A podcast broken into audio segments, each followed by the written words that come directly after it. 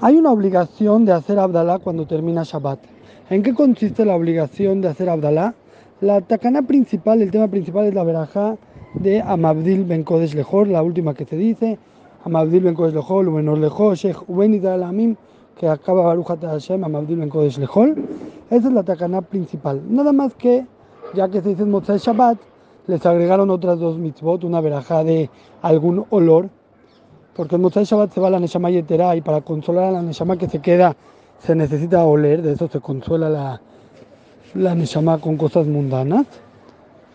Y también eh, Boreme Oreaesh, Boreme Oreaesh es una verajá que se estipularon en Motzai Shabbat, que ahí fue cuando Adama Rishon descubrió el fuego, sacó fuego, entonces eh, en recuerdo, en agradecimiento al fuego que es tan útil para transformar tantas cosas, para crear cosas, entonces estipularon una verajá cada Motzai Shabbat. Estas dos verajot, la de los olores y la del fuego, no son tan importantes como la verajá de Amabdil Ben Kodesh Lejol. Si, si se complica hacerla y no la hacen, no pasa nada. La de Amabdil Ben Kodesh Lejol es una obligación eh, total. Ahora, las, no nada más se dicen las tres verajot, se tienen que decir con una copa de vino. Por eso se dice Bore Geffen y ese es el orden. Bore Besamim, o sea, el olor, luego las velas y luego Amabdil Ben Kodesh Lejol. Alguien que no tenía besamim o no tenía vela, puede, y tenía la copa de vino, puede hacer Abdalá con la copa de vino y después, más tarde, cuando tenga el olor o tenga la vela, dice la veraja correspondiente de Boremine Besamim o de Boreme Orea Esh, cualquiera de las dos, o sea, la que le faltó, y ya no necesita otra copa de vino. Las dice sin copa de vino. El chiste principal de la copa de vino es por la veraja de sí. Hay un tema interesante que pasa con las mujeres. Las mujeres sabemos que están exentas de todo lo que tiene que ver con mitzvot aseshas mangrama, mitzvot que depende del tiempo, excepto algunas, como cual, como Shabbat. Aunque depende de tiempo, eh, las mujeres están obligadas a Shabbat, por eso hacen kiddush, aunque es algo que depende del tiempo. En Abdalá hay una discusión muy interesante entre los Rishonim. Si es una mitzvah que depende del tiempo y las mujeres están exentas, como todas las que dependen del tiempo, o se trata de una mitzvah de Shabbat que están obligadas. Se puede ver de las dos formas, porque es para concluir Shabbat. Entonces, ¿es de Shabbat o no? Ya es de Hol. De ahí deriva una discusión muy grande si las mujeres están obligadas a hacer Abdalá o no. La laja es que están obligadas. Sin embargo, para aquellos que están, opiniones que las exentan de Abdalá, decir verajá de Abdalá podría ser una verajá levatalá. Por eso, para no entrar en ese riesgo, intentamos siempre que sea un hombre quien dice la verajá de Abdalá y no una mujer para no entrar en el riesgo del verajale batala, para que eso tiene que ser un hombre que no haya cumplido previamente con la mitzvah de Abdalá y que si alguien ya cumplió en el knis o algo ya no puede volver a hacer Abdalá. Ahora, ¿qué pasa si no hay un hombre? Solo están mujeres. La laja es que sí dicen Abdalá, dicen Abdalá, todo con Boreme Oreaesh, con Besamim, normal.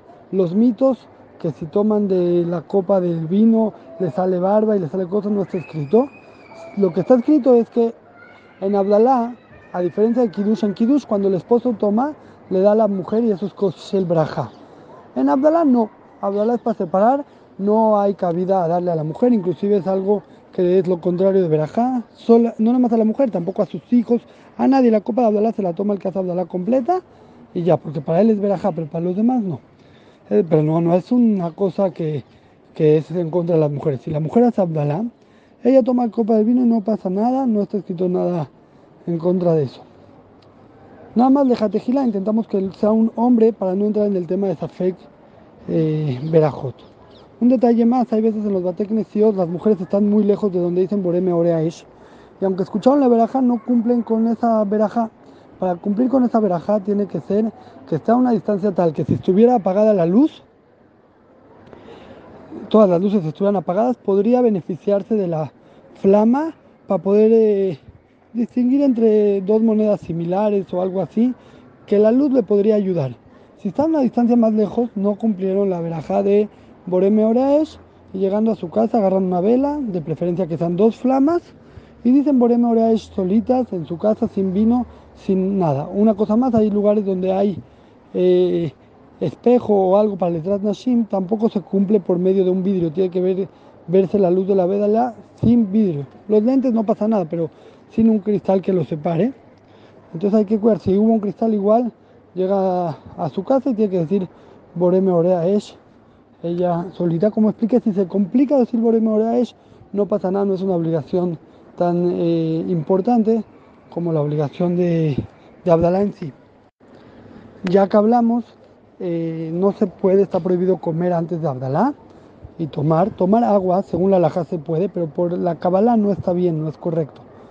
Solamente agua, té, café, eso no. Agua se permite por la laja, por la Kabbalah no está correcto. Entonces, si hay necesidad, hacemos como es la laja y se puede, como por ejemplo después de Kippur o cosas así, no esperamos hacer Abdalá y se toma agua. Pero si no hay tanta necesidad, mejor no comer hasta que haga Abdalá, o sea, no tomar hasta hacer Abdalá. Si alguien está a la mitad de Sodash Lishit y comió amotzi, recalco, comió amotzi, puede seguir hasta Birkat Amazon, puede seguir comiendo. Pero si no comió amotzi, no puede seguir. Algunas opiniones dicen que si comió mezonot, también puede seguir comiendo. La idea principal es que no, debe de frenar desde la hora de la shekia puesta del sol.